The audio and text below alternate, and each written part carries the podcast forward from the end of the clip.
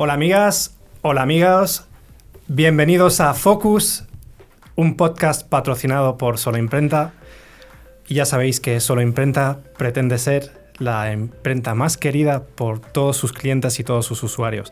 Hoy estamos aquí reunidos, por una parte un servidor, que soy Antonio, que habitualmente me escucháis en las cortinillas del podcast de Focus, y estoy aquí con Andrés Barreto y con Juan Calvo. Aunque parezca mentira, hemos estado mucho tiempo intentando cerrar una temática sobre qué vamos a hablar, pero es la primera vez que quedamos en persona para grabar en vivo y en directo, así que este episodio va a ser más espontáneo de lo que quizás podáis pensar. Se nos va a trabar la lengua a más de uno, probablemente. Qué va, Antonio, qué va. Estamos pero preparados. Esto va a ser algo freestyle, ¿vale? Y queremos compartir muchas cosas, Antonio. Efectivamente. Y además estamos muy a gusto, aquí hace calorcito ya, poco a poco en Madrid, estaba empezando a sudar. Así que vamos a empezar a hacerle sudar al señor Barreto. ¿Qué tal, Andrés? ¿Cómo estás? Muy buenas, ¿qué tal, Antonio? Pues aquí, encantado de estar otra vez aquí por Madrid contigo y bueno, vamos a contar un poquito las anécdotas vividas en estos primeros meses de Focus. Y bueno, ya nos irás introduciendo. Tengo que decir que esta gente ya tiene bastante experiencia en el podcast y me están poniendo unas caras tremendas. Pero realmente este podcast es idea de Andrés. Siempre ha sido idea de Andrés, ha apostado fuerte por este medio. Y me gustaría saber qué piensas. ¿Cuál ha sido la evolución de todo este podcast, Juan? Bueno, antes de empezar, cuando Andrés me propuso el tema de Focus, para nosotros era una responsabilidad porque lo queríamos hacer bien, queríamos que fuera diferente. Y reconozco que la primera intentona donde Andrés planteó esto, pues al final no surgió. Teníamos algunas dudas de que pudiera salir bien, la calidad de las grabaciones. Y ahí, como todo en la vida, hay cosas que se aparcan. Pero un día pues, empezamos a hablar con Antonio y Antonio se ofreció a echarnos una mano desde el punto de vista técnico, ¿no? Entonces ahí yo creo que vimos el momento, tanto Andrés como yo, de que era un buen medio para comunicar y para dar a conocer a otras emprendedores o gente que nos podía aportar mucho desde el punto de vista empresarial. Y fue ahí cuando Andrés y yo decidimos lanzarnos, ¿no? Llevamos ya varios grabados, estamos conociendo gente muy interesante, alguna que es clienta de Solimprenta de hace muchos años, otros que también nos están aportando su experiencia y reconozco que está siendo muy, muy satisfactorio, ¿no? Solimprenta no solo es una imprenta online, sino que también queremos contar este tipo de historias y que la gente pues conozca pues, historias de emprendedores. ¿Verdad, Andrés? Sí, así sí, fue. Total. Sí, total. Además, después de los primeros episodios, con muchos nervios. Lo bonito de Focus es que nos propusimos intentar hacer lo máximo posible y lo que se puede presencial, ¿no? Y de esa manera pues hemos podido conocer personalmente a clientes y a emprendedores y gente muy magnífica, gente que estos primeros episodios hemos aprendido, yo personalmente he aprendido muchísimo en cada conversación que hemos tenido, en el momento de la grabación, en el antes, el después, conocer historias muy inspiradoras de gente que con poco o nada ha conseguido levantar sus ideas, sus sueños.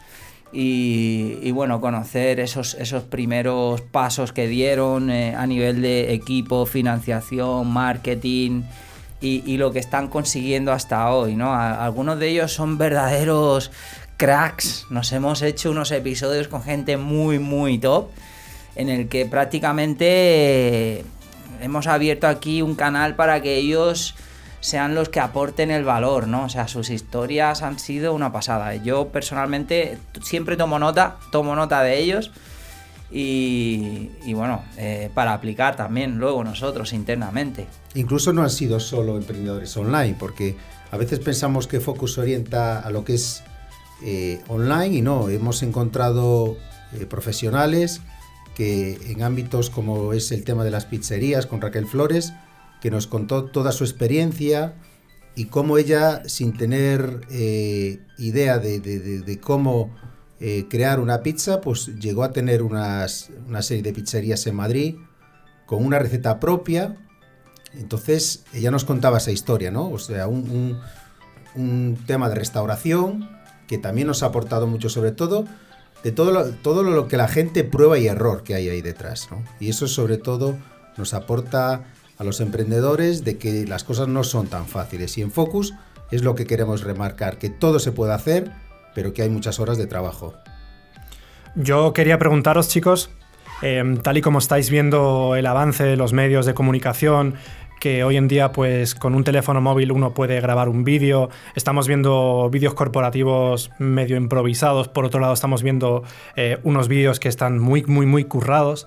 ¿Por qué hemos apostado, por ejemplo, por la vía del audio en vez de intentar hacer algo en formato vídeo, como están haciendo otras personas, ¿no?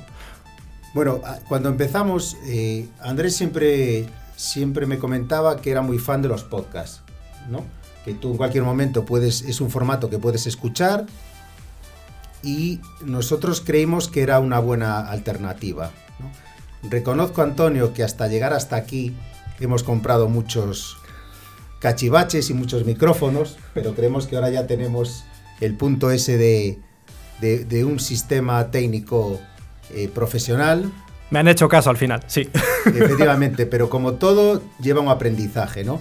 Y este formato de podcast, la verdad es que es muy cómodo porque nos permite, pues, un poco exponer esas experiencias y que luego la gente las escuche cuando pueda. Claro, yo, por ejemplo, el formato vídeo lo veo que requiere de mucha más preparación. Personalmente no se me da muy bien. Si ya el hablar en público no se me da bien, bueno, estoy aprendiendo aquí poco a poco con Focus. Estamos aprendiendo. Sí, no se me da bien, pues imagínate grabar mi cara mientras hablo con todo el nervio, o sea totalmente en contra de mi forma de ser, ¿no? De empezar a salir por vídeos. Cuando me ha tocado hacerlo, paso, no me gusta, no se me da muy bien. Y bueno, por toda la parte técnica que suponía, y además el podcast tiene algo muy chulo que te permite, yo por ejemplo, cuando voy de viaje salgo, voy en el coche o cualquier traslado que hago, o en algún momento que, por ejemplo, voy caminando por la calle o algo, aprovecho para antes, cuando tengo wifi, me descargo los episodios y luego mientras voy en el coche o voy andando, voy escuchando los episodios. Si los tengo que parar, los paro, luego los sigo escuchando en otro momento.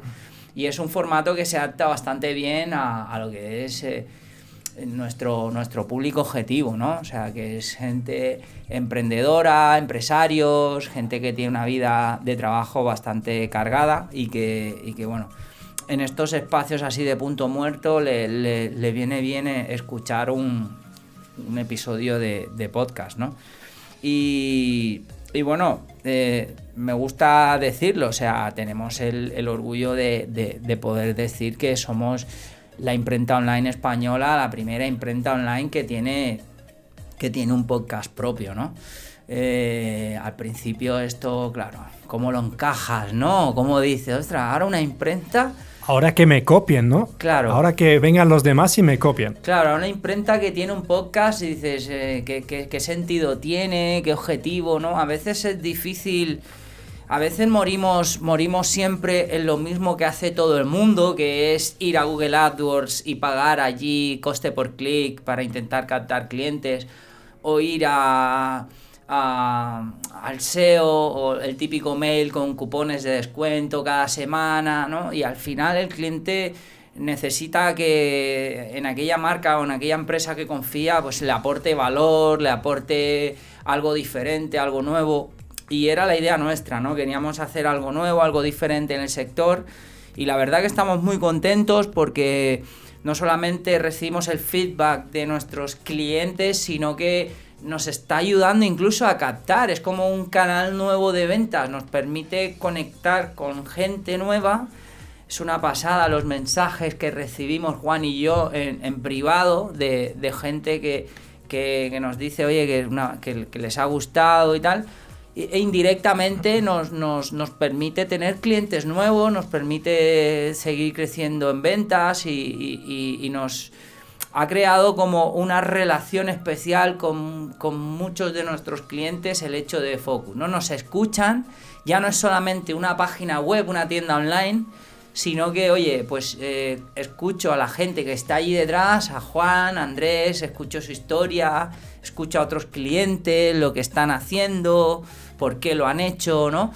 Y ese cliente que está detrás de la pantalla cuando entra a nuestra página web o cuando ve un post en nuestras redes sociales o cuando recibe un mail nuestro, le pone cara y ojos a ese mail, a esa página, a través de la pantalla, ¿no? Puedes, ostras, mira, esto me lo envía Juan, me lo envía Andrés o alguno de su equipo, ¿no?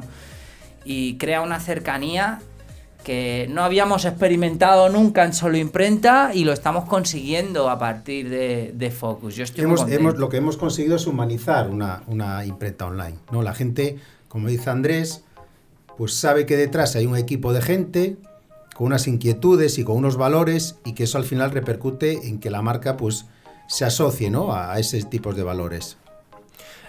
¿Qué hemos aprendido de la evolución de este podcast? Porque yo sé que todo esto empezó un buen día en una llamada de Zoom o de Skype, ¿no? Bueno, realmente usamos WhatsApp, pero bueno, nos hemos comunicado de muchas formas. Hemos estado elaborando guiones. Al final hemos visto que el entrevistado o el invitado también te va guiando por otro camino y muchas veces pues tenemos ciertos temas de los que queremos hablar y el invitado pues de repente nos cuenta cosas y nos apetece ya preguntarle otras cosas saltándonos otras preguntas. Para mí, personalmente, yo he visto una gran evolución a nivel diálogo, os habéis ido soltando bastante, cosa que se agradece, no estamos tan tensos como al principio, a pesar de que Andrés todavía está un poco acojonadillo. Sí, yo siempre. Yo, Antonio, lo que pido es no tartamudear. Efectivamente.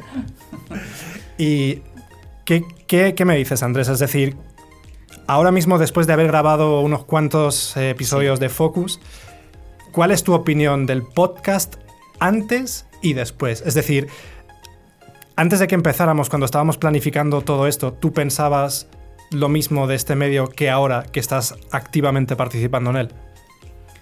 Yo creo que en la experiencia que hemos tenido en estos primeros 8 episodios que hemos grabado, aún no están todos publicados, pero tenemos 8 episodios grabados, en los que nos hemos preparado un guión antes, todo el equipo nos hemos preparado un guión, incluso se lo pasamos anteriormente al entrevistado para que tenga una idea de lo que vamos a hablar.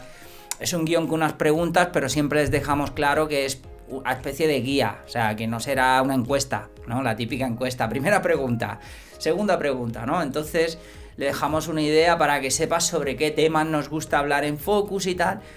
Y es una pasada porque cuando empiezan a hablar los entrevistados te das cuenta que ese guión ya no sirve prácticamente para nada, porque ellos empiezan a contar cosas, te contestan a casi a todo tu guión en una sola pregunta, ¿no? Pero lo bueno es todo el conocimiento, toda la experiencia que tienen esas personas dentro, que cuando empiezan a hablar te empiezan a surgir nuevas ideas y preguntas, pero no en plan periodista, ¿no? Sino en plan, oye, necesito aprender. Y curiosidad. Claro, curiosidad, porque necesito aprender de eso que me estás hablando, ¿no? Por ejemplo, con Maurici de Hannun, fue una pasada cuando estuvimos hablando con él y nos contó el inicio de su proyecto, de Hannun. Y fue muy bueno saber que una empresa, no sé, han cerrado este año 4 millones de euros o así, si no estoy mal, cerrando rondas de financiación ya de 3 millones de euros, están internacionalizados, tienen un proyecto muy, muy bonito donde tienen muebles, una tienda de muebles de decoración sostenible, ecológico y tal, con talleres locales de Barcelona. Y nos contaba cómo empezó él, ¿no? Empezó montando un perfil en Wallapop, subiendo fotos e imágenes de Pinterest, de muebles de Pinterest que no eran suyas, los ofrecía a la venta, y cuando la gente compraba ese mueble de segunda mano, Lo fabricaba con su padre en el garaje de su casa. Iba a comprar los materiales y fabricaban... Y claro, dices tú, ¿cómo puede ser esto? Esto no puede ser verdad, ¿no? Dices, esto, aquí hay algo... Y no, o sea, nos contó la historia y es una pasada cómo llegas a... Y todo lo que vas aprendiendo, que al final se convierte en una conversación muy natural en la que...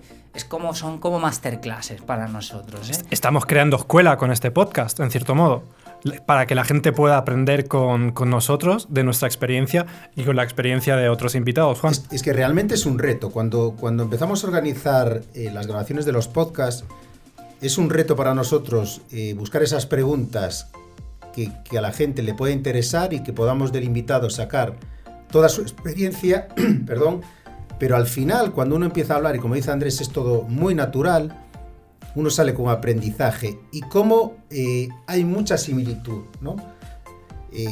Maurici es que es un claro ejemplo de crear una marca sin tener ni idea, o como el caso de Raquel, que crea una cadena de pizzerías sin saber hacer pizzas, y cómo la constancia, el esfuerzo, al final uno consigue sus metas. Entonces, claro, eso es un chute, porque realmente los que lo hemos vivido nos ha pasado, ¿no? Muchos sabéis cuál es mi historia en Solimprenta, que ya la he contado repetidas veces, cómo uno, si tiene la idea y tiene la fuerza y las ganas, lo consigue, ¿no? Hay en todos los emprendedores que hemos estado, hay esa similitud, ¿no? Claro que luego hay sufrimiento y hay mucho trabajo y esfuerzo, pero que todos tienen una meta. Y en Focus es lo que estamos al final de ese episodio que grabamos, te das cuenta, wow, cómo esta marca tan potente, cuánto esfuerzo hay detrás. Entonces, es un aprendizaje brutal, y sobre todo entiendo que mucha gente que lo escucha, pues también le anima a decir, bueno, esta gente está ahí, tiene una marca potente y consolidada, pero no ha sido tan sencillo. Es muy cierto lo que dices, Juan. Lo que yo estoy viendo es que el nivel de experiencia, ¿no?, de los usuarios que estamos... Bueno, usuarios, perdón, la costumbre. De los participantes que estamos invitando a Focus.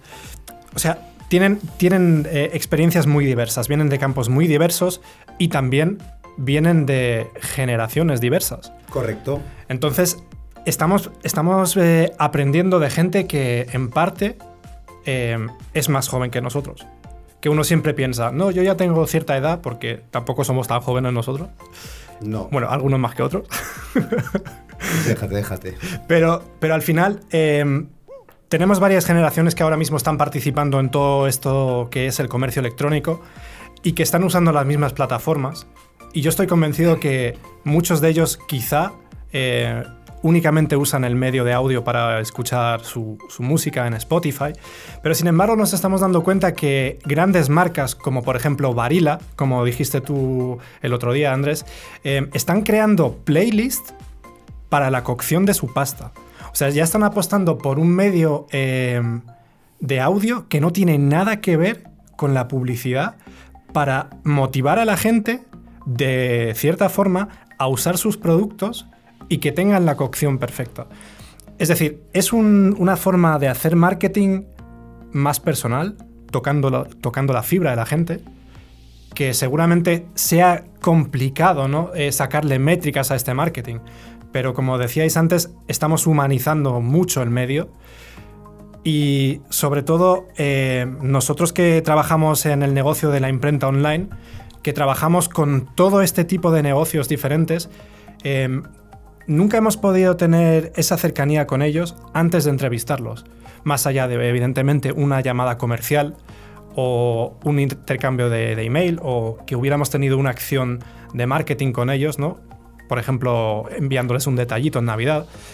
Y esto de repente pues, nos permite conocer a la gente. Yo sé que muchas de las personas que vienen posiblemente sea el primer podcast en el que participen, pero... yo quiero animar a la gente a hacer más podcasts. No sé cómo lo veis vosotros. Sí, total. Además, tenemos pendientes muchos episodios, ya tenemos comprometidos unos cuantos episodios más y por varias ciudades de España, con gente muy top, muy top, que les apetece mucho y sobre todo a nosotros poder grabar con ellos. Y ya te digo, o sea, nos está permitiendo estrechar y tener más relación, lazos de incluso de amistad con algunos de los ponentes, ¿no? A partir de episodios han surgido pues conversaciones, amistades con los entrevistados, o sea que muy bien por esa parte. Y también el hecho del cambio que ha tenido Solimprenta en este momento tan difícil, ¿no? Porque no nos olvidemos que estamos en un tiempo de pandemia, pero yo creo que aquella frase de que en medio de Albert Einstein, que a mí me encanta, que en medio de la dificultad se esconden las oportunidades, ¿no? Y esa frase me gusta mucho y en Solimprenta yo llegué en un momento de crisis, bueno, de pandemia, confinamiento, coronavirus, incertidumbre, ¿no? Juan me dio la oportunidad de entrar a colaborar con él y una de las cosas, Andrés, principales... Andrés, la verdad, lo que nos unió fue Connectif. También, sí, le hacemos publi a Connectif, es que verdad. Nos está ayudando mucho, Javier, sí. Gracias por todo el tiempo que nos estás dedicando y la verdad es cierto lo de Connectif. Sí, aprovechamos y le hacemos la publi. Empezamos por Connectif. Justo yo acababa de montar Connectif en VisuRoom. Y Juan no lo tenía implementado y creo que lo había contratado y lo habías dejado por no saber implementarlo en su momento. Y yo llevaba nada, una semana de haberlo implementado y le dije, pues venga, va, yo te ayudo, tal. Y empezamos ahí, ¿no? Bueno, pues yo qué sé, en un mes hicimos 1 millón de cosas y proyectamos 1 millón más. O sea, aquello era... como los amores de aquellos de adolescentes, ¿no? El sentimiento que fue cuando se incorporó a Andrés y en ese mes hizo tanto cambio, mi razonamiento fue que no sabía nada. Que, ¿quién, yo? No, que no sabía nada yo. Que la verdad es que sí que es cierto que he peleado mucho por este proyecto, ¿no? Desde hace muchos años. Pero sí que Andrés fue un poco como aire fresco, ¿no? En un momento complicado, porque era un momento muy complicado. Tenía claro que había que potenciar el marketing de Solimprenta, ¿vale? Y que necesitaría recursos, pero sobre todo una persona que me ayudara. Entonces, en esos momentos que yo soy de mucha reflexión, de por qué he llegado hasta aquí, cómo he llegado, pues me di cuenta que aún quedaba mucho por hacer. Este casi un año que llevamos trabajando juntos hemos hecho... Solimprenta ha cambiado radicalmente, ahora Andrés un poco nos contará qué es lo que hemos estado haciendo, y se ha posicionado como una marca reconocida con unos valores.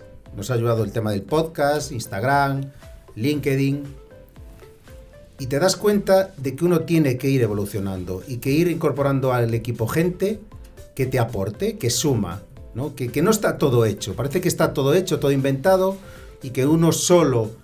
puede conseguir hacer todo, pero llega un punto en que uno necesita ayuda. Y eso es un poco lo que está aportando el equipo Andrés. Ese aire fresco, ese chute en un momento complicado que estamos viviendo. Y yo con humildad, porque soy una persona también que reconoce mis limitaciones. No tengo inconveniente en decirlo. También sé que he llegado hasta aquí con mucho esfuerzo, con muchas ganas, con mucho sufrimiento. Pero yo entiendo que si Andrés y el resto del equipo no se hubiese incorporado en ese momento, Solimprenta hubiera sufrido más de los momentos en que estamos viviendo. Yo os voy a decir una cosa a nivel imagen. Hay empresas que no son conscientes de una cosa. Los usuarios que navegamos por Internet, de modo general, tenemos una memoria muy corta. Y aquellas marcas que apenas se comunican con su audiencia, porque vamos a decir las cosas como son, no tener seguidores no significa no tener audiencia. Porque yo, por ejemplo, a nivel personal, no sigo los productos de consumo que yo compro en el supermercado todos los días. O sea, yo no soy seguidor de ninguna de esas marcas. Pero sin embargo, Por ahí voy a ver algún estudio de publicidad que ha hecho una campaña, o ellos mismamente cuando lanzan algún producto al mercado hacen una labor de comunicación que está un poco en la sombra. Yo sé que el mundo de la imprenta siempre ha pecado de ser bastante tradicional.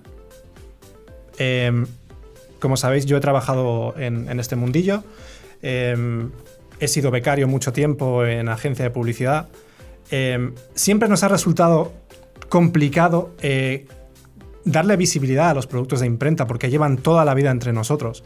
Entonces yo como externo, ¿no? Yo veo la labor de comunicación que estáis haciendo, el colorido que le estáis inyectando a vuestras publicaciones, y tengo que decir que estáis haciendo un trabajo magnífico en ese sentido. Y seguramente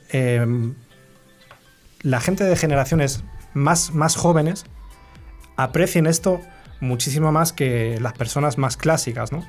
Que vayan únicamente comparando precios entre páginas y viendo productos y no viendo más allá del medio tradicional. Entonces, Juan, ¿tú cómo ves la evolución de vuestra imagen digital, ¿no? Por ejemplo, te voy a poner un margen de 3 años atrás a cómo estáis ahora, que estáis comunicando constantemente en LinkedIn, por ejemplo. Antes de contestarte, primero dar mi reconocimiento a todas aquellas imprentas tradicionales que durante años han estado invirtiendo grandes cantidades de dinero, porque el sector de la imprenta necesita mucha inversión personal y es un sector que ha sufrido mucho, ¿no? Pero también hay imprentas que han sabido encontrar su nicho o su producto, ¿no? Y es un sector que poco a poco va evolucionando, ¿no? Entonces, todo mi respeto y admiración a todos aquellos profesionales e impresores, por supuesto, que están, pues, en un momento como estamos todos complicados, pero que son empresas de mucha tradición familiar, e incluso los herederos están ahí luchando y manchándose las manos de tinta porque esto salga adelante, ¿no? Eso que quede por delante toda nuestra admiración. ¿Qué pasa al sector de las imprentas? Claro, es un sector tradicional, en algunos casos con media de edad de los dirigentes o los gerentes, pues que no han vivido toda esta explosión de internet. Entonces es normal que encuentren muchas más trabas o problemas de incorporar al mercado online. Porque el producto es bueno, ellos tienen un buen producto, hechos con todo el cariño del mundo, impreso, de mucha calidad, con tiempos de entrega muy cortos. Ahora hay muchísimos materiales acabados. ¿Qué pasa? Que a veces trasladar todo ese producto al mercado online no es tan sencillo, ¿no? Para ellos es otro mundo. Y entender que lo que antes valía y que ellos vendían de cara al público, que un trato personalizado, ahora hay otro canal, que no es ni mejor ni peor, es otro canal de venta. Pues les cuesta entrar. Entonces, desde que yo empecé, que ya empezaba a ver las grandes imprentas internacionales que estaban entrando en España, pues el mercado ha ido evolucionando y ya hay imprentas online españolas que están apostando por el mercado online, que ofrecen servicios, pero que les está costando, y es lógico, ¿no? Yo entendería que mi padre, que fundó la empresa, que tenga 60 y pico años, que le hablemos de nueva tecnología, de internet, de logística, de marketing, de Google Ads, de Facebook Ads, pues sean reticentes, ¿no? Si no encuentran, además, profesionales que les puedan ayudar a trasladar ese producto a este mercado, ¿no? Y es cierto que si bien les está costando, pero al final es algo ese cambio se tiene que producir. Yo, por ejemplo, en muchas ocasiones pongo el ejemplo de Francia, que es un mercado muy, muy potente. Alemania siempre lo ha sido, porque Alemania es de tradición de grandes imprentas, pero Francia es un mercado brutal el de las imprentas online, con imprentas que facturan millones de euros, ¿no? Pero también sí que es cierto que hay una similitud, que es gente que domina el marketing, el mercado online, y que un producto de calidad lo trasladan a este mercado. Entonces, es un poco lo que tienen que hacer las imprentas españolas. No es fácil, por supuesto que no es fácil. No es fácil desarrollar un web to print, no es fácil encontrar un buen equipo de marketing, pero yo los animo a que no todos tienen que estar online, por supuesto que no, hay imprentas que por el producto que fabrican es más cara a cara al cliente, pero otras imprentas tienen que buscar su nicho, porque tienen el producto, tienen una buena calidad, tienen un nombre, tienen una marca y una tradición impresora que los animo a que vayan poco a poco. Yo tengo que romper una lanza, ¿no?, a favor de la impresión online, sobre todo para aquellas personas que vivan en un sitio un pelín más remoto o en un pueblo que no tenga ninguna imprenta. Y sin embargo, hemos sido capaces de movilizarnos, ¿no? Estoy hablando un poco a favor de todo el mundo, de todo el sector de la imprenta, de montar operaciones como las que tenemos en Solimprenta, que ofrecemos un producto express, que ahora me dirá exactamente Andrés en qué consiste el producto express, pero que directamente, sin desplazarnos, vamos a poder recibir un producto de una calidad muy buena, con un transporte con reputación nacional e incluso internacional en la puerta de nuestra casa, ¿no? Entonces, esto sin duda alguna es una evolución también para el sector de la imprenta tradicional. Efectivamente, Juan, porque ahora la tecnología que antes se imprimía en offset, en grandes máquinas, ahora ya hay máquinas digitales que te pueden dar la misma calidad que impresión offset y te permite imprimir, empaquetar y enviar. Y tu producto está entregado en 24-48 horas. La logística ha mejorado mucho. O sea, hay unos seguimientos, unos tracking, donde uno puede incluso organizar cuándo quiere que se lo entreguen. Y si juntamos un producto de calidad, impreso en digital, en express, y un servicio de entrega express, pues tú al final tienes productos de muchísima calidad para eventos, ferias o presentaciones que en 24 horas las tienes en casa. Y esto sin duda ha impulsado muchísimo al mundo creativo. Porque yo te digo, yo he trabajado en el año 2007, empecé a trabajar en un estudio de publicidad en el que la imprenta era una cosa que no estaba conectada a los negocios creativos, a las que le teníamos que hacer llegar un CD y que ellos después nos hacían un trabajo de edición y lo adaptaban, y a lo mejor estábamos hablando de que a lo mejor pasaban 7, 9 y 10 días hasta que recibíamos el producto en la agencia de marketing. Sí, es así. Incluso ahora hay productos acabados muy, muy top, que incluso en 48 horas te lo pueden servir. Todo eso es lo que está evolucionando el tema de lo que es la impresión digital, ¿no? Y eso, si todo eso lo llevamos al trasladar al mercado online ese producto desde el punto de vista de marketing, pues hace que ahí haya pues una evolución, un crecimiento de las imprentas online. Claro, ayer, hablando sobre esto, ayer compartía yo en LinkedIn un post acerca de un packaging súper chulo que vi. Me gusta, soy fan de mirar diseños muy top, y cuando alguno sobrepasa, me hace el efecto wow, tengo que compartirlo. Y compartía uno y me decía un contacto en LinkedIn, dice: ¿cuántas veces compramos productos por el buen marketing, ¿no?, o la buena forma de mostrarlo, de enseñarlo?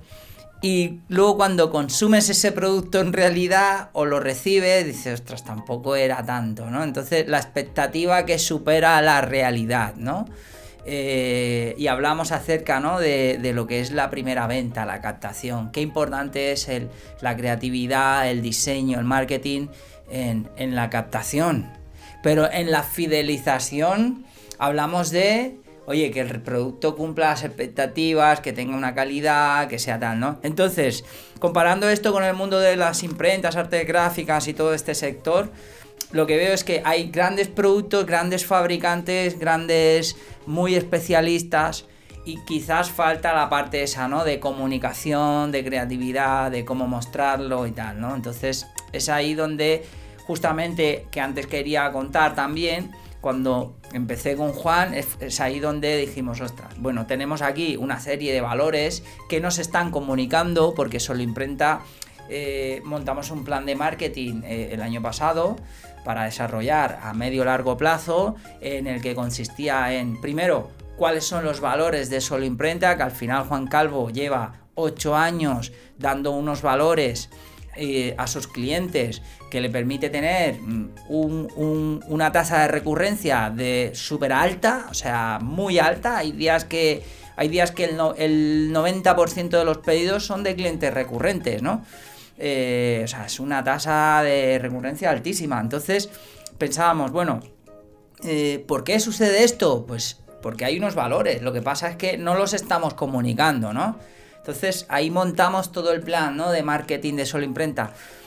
Inspiración, ¿no? Ser de inspiración para los clientes, nuestros clientes. La idea principal nuestra con el marketing era que cuando entrasen en nuestras redes sociales viesen, pues mira, esta idea es chula, me gustaría aplicar parte de esta idea en mi estrategia. Pues mira lo que están haciendo los de Solimprenta, están haciendo esto, son inspiración, me aconsejan cosas, ¿no? Me traen gente que me cuenta historias que también me inspiran. Y bueno, queríamos resaltar con este plan pues todos los valores que ya se transmitían pero que no se comunicaban, ¿no? Y hemos tenido un crecimiento brutal en cuanto a redes sociales, engagement y todo aquello que se mide en los KPIs y tal. Hemos tenido un crecimiento brutal.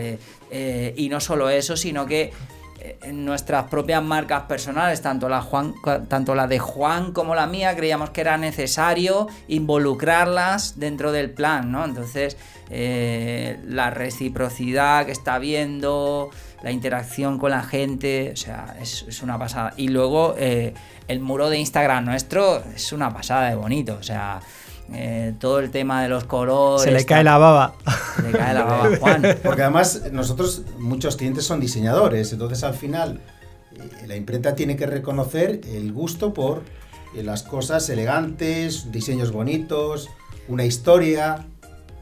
Correcto.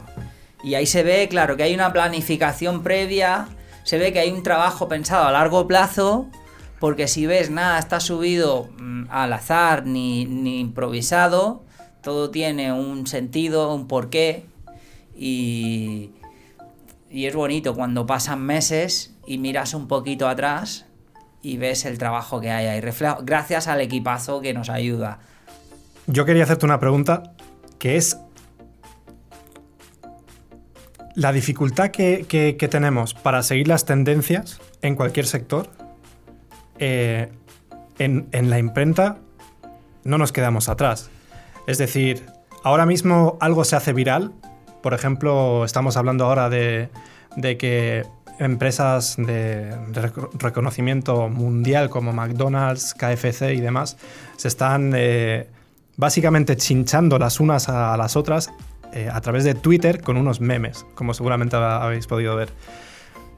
Esta pregunta no tiene mucho que ver, ¿no? Pero ¿os imagináis que este pique de las... Entre imprentas con memes? No lo creo. Al final somos empresas que damos servicios y yo creo que tu cliente no quiere ver esas cosas de su proveedor de servicios, ¿no? No somos una empresa que vendamos un producto final. O sea, al final lo que hacemos es producir, fabricar el producto que se imagina la empresa. Tenemos la materia prima y a partir de su creatividad o de su equipo de marketing nosotros les ayudamos.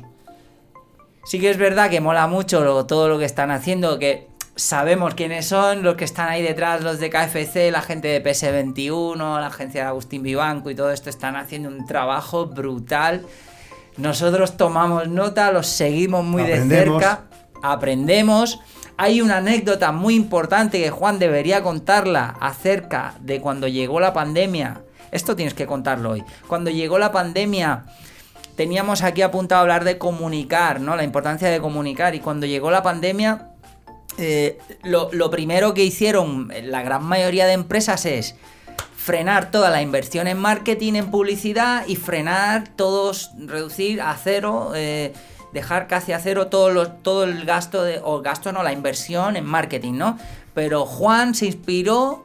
Cuéntanos esa historia, Juan, de Agustín Vivancos, la charla que dio y tal. Está claro que cuando uno entra en pandemia y empieza a escuchar a gente que cuenta un poco o que especula lo que va a pasar a futuro, pues tú al final tratas también de hacerte una composición de lugar. No tienes toda la información, pero escuchas hacia dónde puede ir el mercado, cuánto tiempo puede durar esta situación, un poco para tú dentro de tu empresa protegerte, para sufrir lo menos posible y un poco ver dónde uno ajusta o no ajusta o continúa, ¿no? Y como dice Andrés, yo coincidí un día escuchando a Agustín Vivancos sobre cuál era su visión a largo plazo de lo que iba a pasar en España, ¿no? Y entonces son de estas explicaciones o donde él, sus reflexiones, donde a ti te encaja lo que él dice, ¿no? Él en aquella época decía que esto era una situación que iba a durar por lo menos 3 años, a pesar de que otra gente decía que no, pero él esto lo llevaba a un plazo de 3 años, que había que seguir comunicando. En esa época lo que no se podía hacer eran las marcas ir a lo fácil, que es recortar marketing. Entonces todo aquel argumentario que él estaba contando, en mi cabeza sí encajaba esa visión, ¿no? Entonces yo tuve claro que en aquel momento había que apostar por marketing, había que apostar por comunicación, que la marca Solimprenta se conociera. También un poco él hablaba de la liquidez, lo importante que iba a ser la liquidez en estos años, porque estaba claro que las ventas iban a resentir, como así ha pasado. Entonces yo en aquella época también, en mi pequeña estructura, pues tengo que reconocer que acudí a fondos ICO, cogí liquidez para seguir potenciando el plan de marketing, de comunicar, y teniendo claro que habría momentos complicados, pero que era un buen momento, ¿no? Y que todas aquellas marcas que en momentos de crisis apostaron por comunicar, en el momento que esto se fuera solucionando, iban a seguir disparadas. También aprovechamos para meter nuevos productos. Estamos apostando por productos personalizados, que está claro que ahora es momento donde no se hacen eventos, que los eventos pues ya quedan menos, pero al final se retomarán porque la gente quiere reunirse. Entonces utilizamos esa época de pandemia sabiendo dónde estábamos, cuáles eran los gastos que íbamos a tener durante esos meses, años, y teníamos la liquidez para seguir apostando. Y eso son de estas situaciones que te marcan, ¿no? Yo siento una gran admiración por Agustín Vivancos y por su compañía, por el gran trabajo que están haciendo, pero sí tengo que reconocer que aquel discurso me dio fuerza. En vez de caer en un momento de no se vende, hubo días muy complicados, hubo meses donde la facturación cayó más de un 90%.